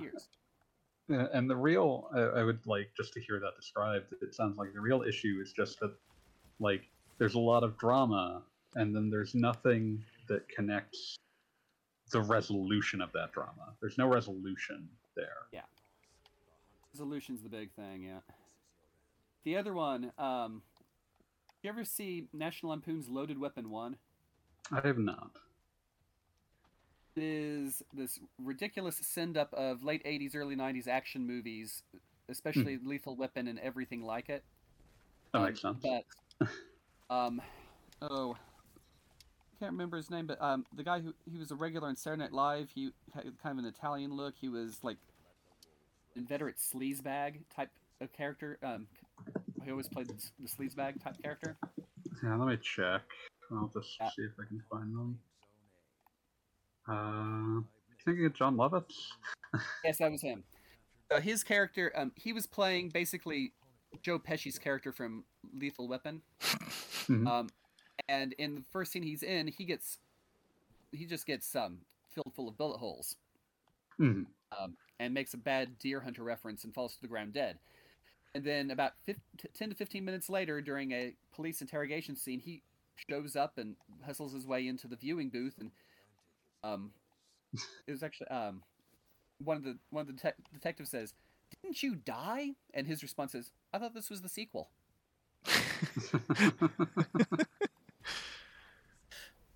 And that's the only justification given. Good enough. but yeah, it, it's it's about the failure of addressing the dramatic stakes of what you've done. Like that's when it becomes a problem, and it's like not even necessarily per se a logic thing so much as just like, you know, the the actual the drama is what ma- the the drama and resolving it is what matters to the viewer. Let's see. Okay. Um, other than Star Wars Dark Forces, what other video game was made from just a few lines from another works? If I remember correctly, most of the events in Lord of the Rings War in the North are made up. I mean, yeah, like anything that's like a derivative work that's very, uh, like your your other option is to do uh, Lord of the Rings: The Third Age, which is a much sadder fate for us all. yeah, Remember Third Age? What a time. I do. Yeah. Uh, Yeah, War in the North. Um, I guess it was loosely based on just a few lines, but I think that's mostly just what can we fit. What sort of adventure could we fit in that wasn't wouldn't mess with the rest of the series? yeah. And, Like, uh, the reason you got lots of space to work with is just yeah, everyone cares a lot about the random things that are mentioned in one bit of the book. Um, Mhm. It's like um, the TV series that's based on like literally half a page of outline in the Silmarillion, isn't it? something like The- that. it's it's. Are you, are you talking about the recent Amazon one? Because that one's Yeah. wilder. Because like, forget what exact uh, license they had, but basically, they were allowed access to the appendices, but they didn't have the license for the Silmarillion. Oh, So- that makes things even more fun. okay. Yeah, it, it was some weird like licensing thing because like uh, Tolkien's the, the people who have control of Tolkien's estate were very unhappy about one thing or another from various prior adaptations and were completely unwilling to allow the Silmarillion to be licensed in any fashion. And so you end up with like, well, you have access to everything in the book, and that includes the appendices, but you can't touch anything that's actually in Silmarillion. So you have to make some changes specifically to make it clear that you're not trying to adapt things you don't have permission for. It's uh, it's it's a weird, like rock and a hard place they got themselves in.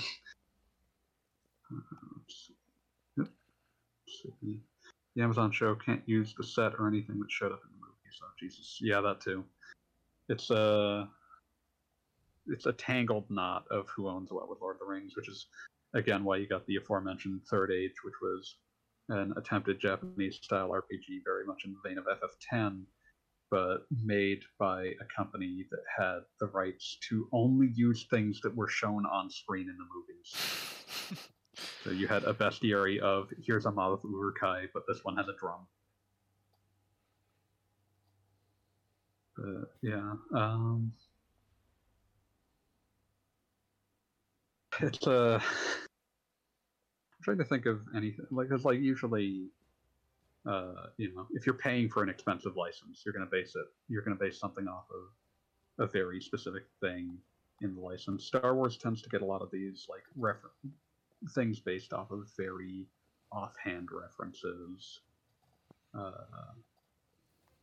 uh, I'm trying to think of other things that are that, that would even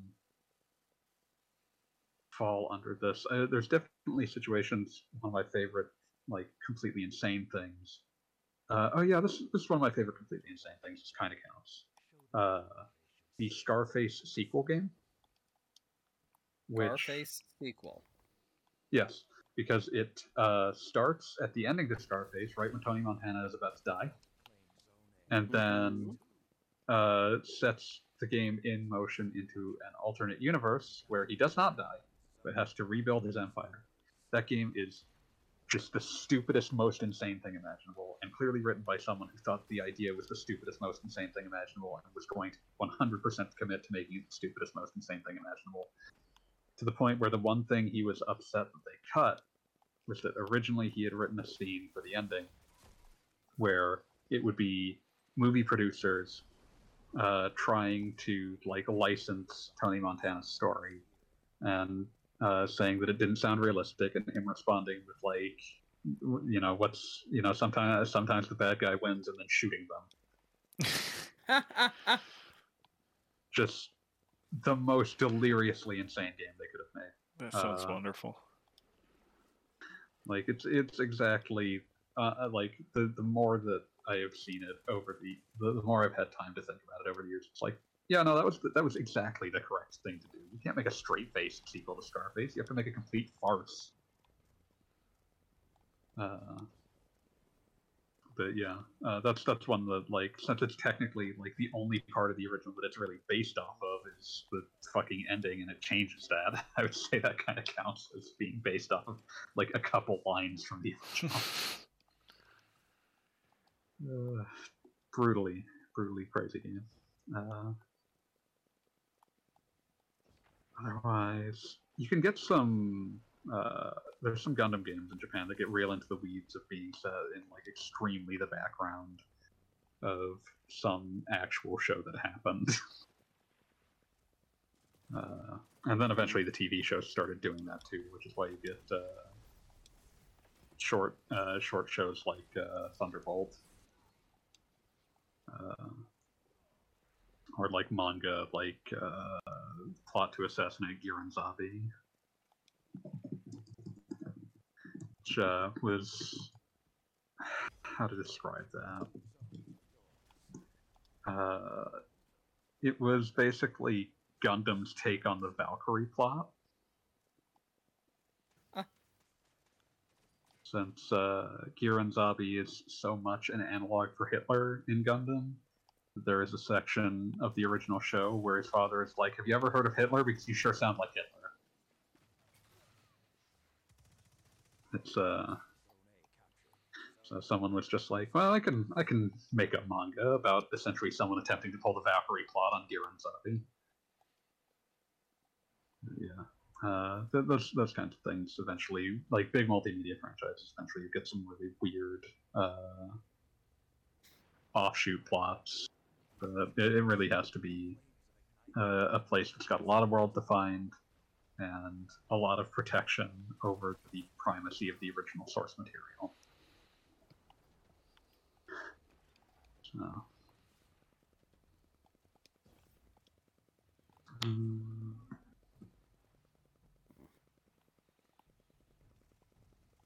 okay, let's have a couple more before we pop off. Um, how much fun is the aesthetic of Vice City compared to other Autos? I mean, that, that neon, that pink neon is always uh, going to stick out. One of the reasons I usually hear when people talk about wanting another Grand Theft Auto set in Miami. Uh, I think the other thing is that it's much more inextricable from the game than stuff like uh, San Andreas has like a very strong aesthetic that was largely stripped out of it by later ports because the uh, original PS2 version of San Andreas is extremely orange and hazy game, like that's designed to be like this early '90s like smog covered LA. That uh, it, it does very well, but almost every future version of it kind of stripped out a lot of the the orange tinting and haziness, uh, and it made the game look too clean. It lost a lot of its identity, and that made it less interesting as, a, as an aesthetic. Uh, but Miami, like especially 80s Miami, no one's going to mistake the neon uh, or you know decide that it's not worth keeping all of this like the garish colors and the neon and shit. Uh, and then uh, the follow-up question: uh, How nice looking is Miami in real life? Uh, Vice City wasn't being unfair to it. it's, uh, it's got its charms. Uh, it kind of still looks like that. Uh, the the '80s aesthetic is kind of just what Miami looked like. Um, but yeah, uh, either of you two been, by, been to Miami? No. Yeah. What did you think, Gaijin? I mean, I was there for a high school convention, so it's not like Ah. I saw much. Gotcha. I was there for like three or four days for a friend's uh, bachelor party, and so I saw not the whole city, but I saw a fair bit of it. And it's like, yep, this is it's very garish. Uh, it still it still kind of looks like how Vice City portrayed it, a little grimy, a little uh, a little a weird combination of grimy and bright.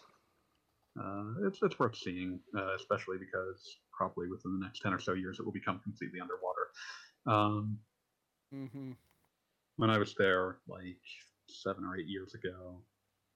Uh, God, actually, it would have been more like, like, yeah, eight- eight-ish years ago, I would say, when I was there. Uh, it was already not. It, it it was already like there was a point where we stepped out of our hotel and there was like six inches of rain on a not super rainy day. It's just like no, it's, there's just a lot of water here, and it's just getting worse. Um, but yeah, uh, but yeah, it, it's. I wouldn't say it's pretty, but it's distinct, which is why uh, it had an aesthetic that could be essentially marketed with like Miami Vice and all that 80s shit. Uh, CSI Miami. Yep. It uh, it just sort of always looks like that. Um,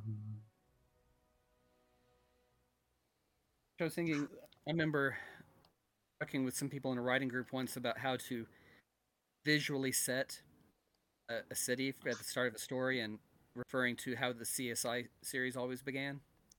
mhm. Because, I mean, every episode of, e- of any of those series always started with an establishing shot of the city. Yeah. And the they city, the city's own interesting enough, colors. yeah.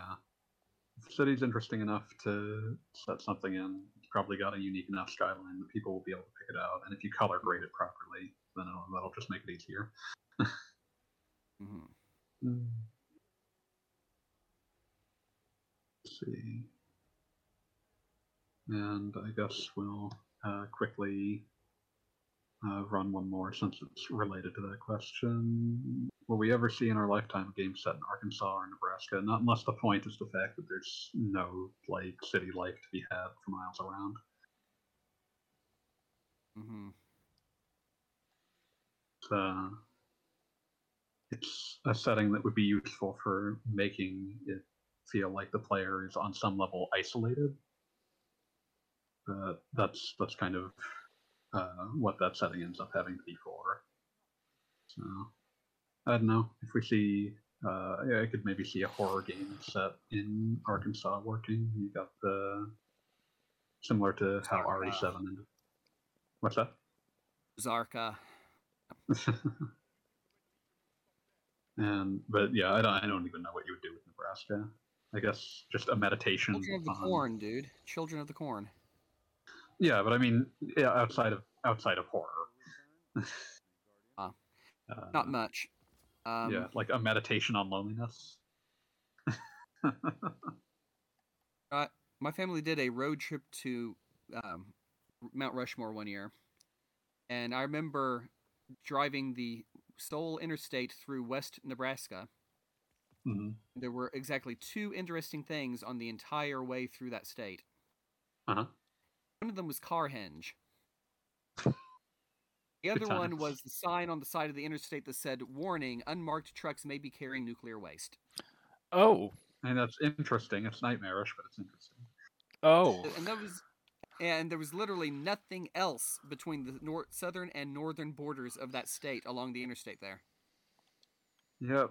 You don't go to Nebraska unless something is very specifically bringing you to Nebraska. Otherwise, you just want Yeah. something that cuts through the state, and the interstate will do it. and mo- i mean anything that can be even halfway described as interesting in nebraska is all on the eastern side of the state where the actual cities are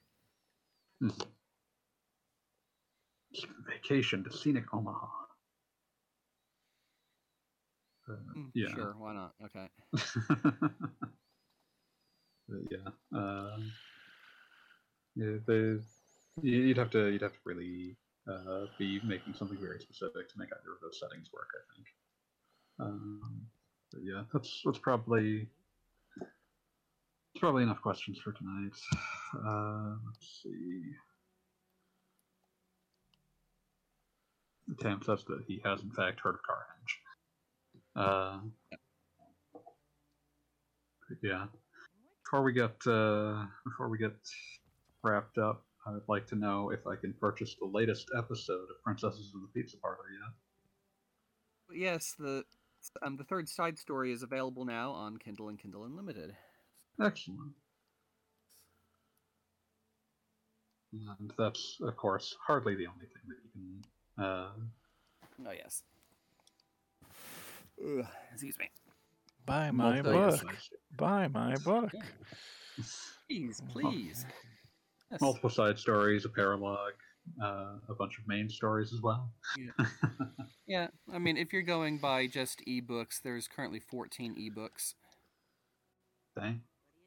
which translates to currently four paperbacks. Working on the fifth one, just needs a few more updates. Nice. Um, Um, but yeah, that's what I get for deciding to make the paperbacks collections of the ebooks. You know, just being ex- experimental and trying stuff with the publishing. You know. Will, did you walk off that cliff on purpose? Mm. Moving on. Gotcha. Uh, but yes, uh, you can you can find those on Amazon as Kindle ebooks or Dead Tree books under uh, as Princesses of the Pizza Parlor with the author Michael Yarimizu. Yes. I A R I M I Z U. It's much easier to Google than Michael Baker. Uh, Google anonymity is a pain in the butt. Eh. It's definitely got its ups and downs. I mean, I remember attempting to find an article I wrote on RP Gamer years ago, um, like within six months of ro- having written it, and could not find myself on the internet. Fantastic. Damn. Yes. Plus, side, I told you about the time my, my wife's host dad attempted to um, do a background check on me, right? Do a background check. Oh my you. Good God. luck. Uh, yes, um, he had to call us and ask me uh, which Michael, which of the seventy Michael Bakers in Southside Oklahoma City I was actually supposed to be. I assume you picked the one that sounded the most impressive. Yeah. Well, I mean, I have no idea who any of the other sixty-nine were. So, Yeah, yeah. Should be a should be a Southern Oklahoma Michael Baker uh, meetup so that you can all meet each other. uh, who knows? Who knows? Yeah. But yeah, give, give Princess of the Pizza Parlor uh, a read. It's it's it's not going to cost you much to give it a shot. Um, let's see. Um, well, Uh, you can catch us on this Twitch channel, twitch.tv slash askwheels, every Wednesday at midnight to uh, see this podcast recorded live.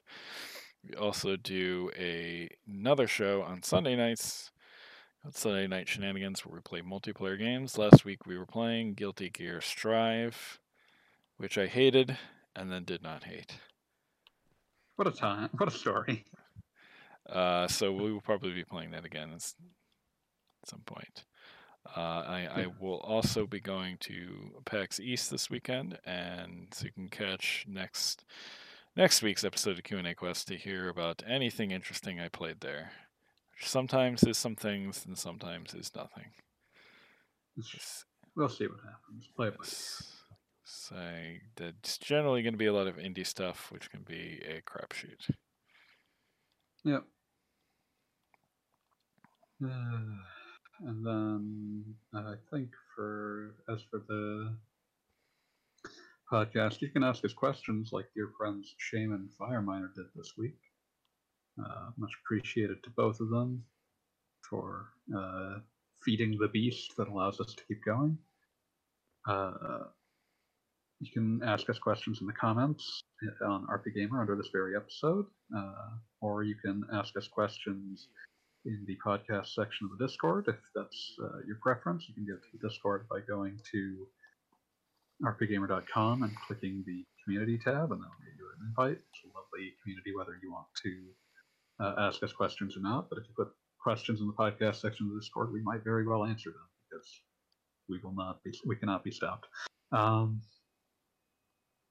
but uh, also, you can ask us questions if you manage to catch the stream, uh, twitch.tv slash askwheels, Wednesday nights at 9 p.m. Uh, 9 p.m. Pacific, midnight Eastern. You can ask us questions there, as uh, dear friend Fireminer did. But otherwise, I think that wraps us up. So see ya, Space Cowboys. See ya.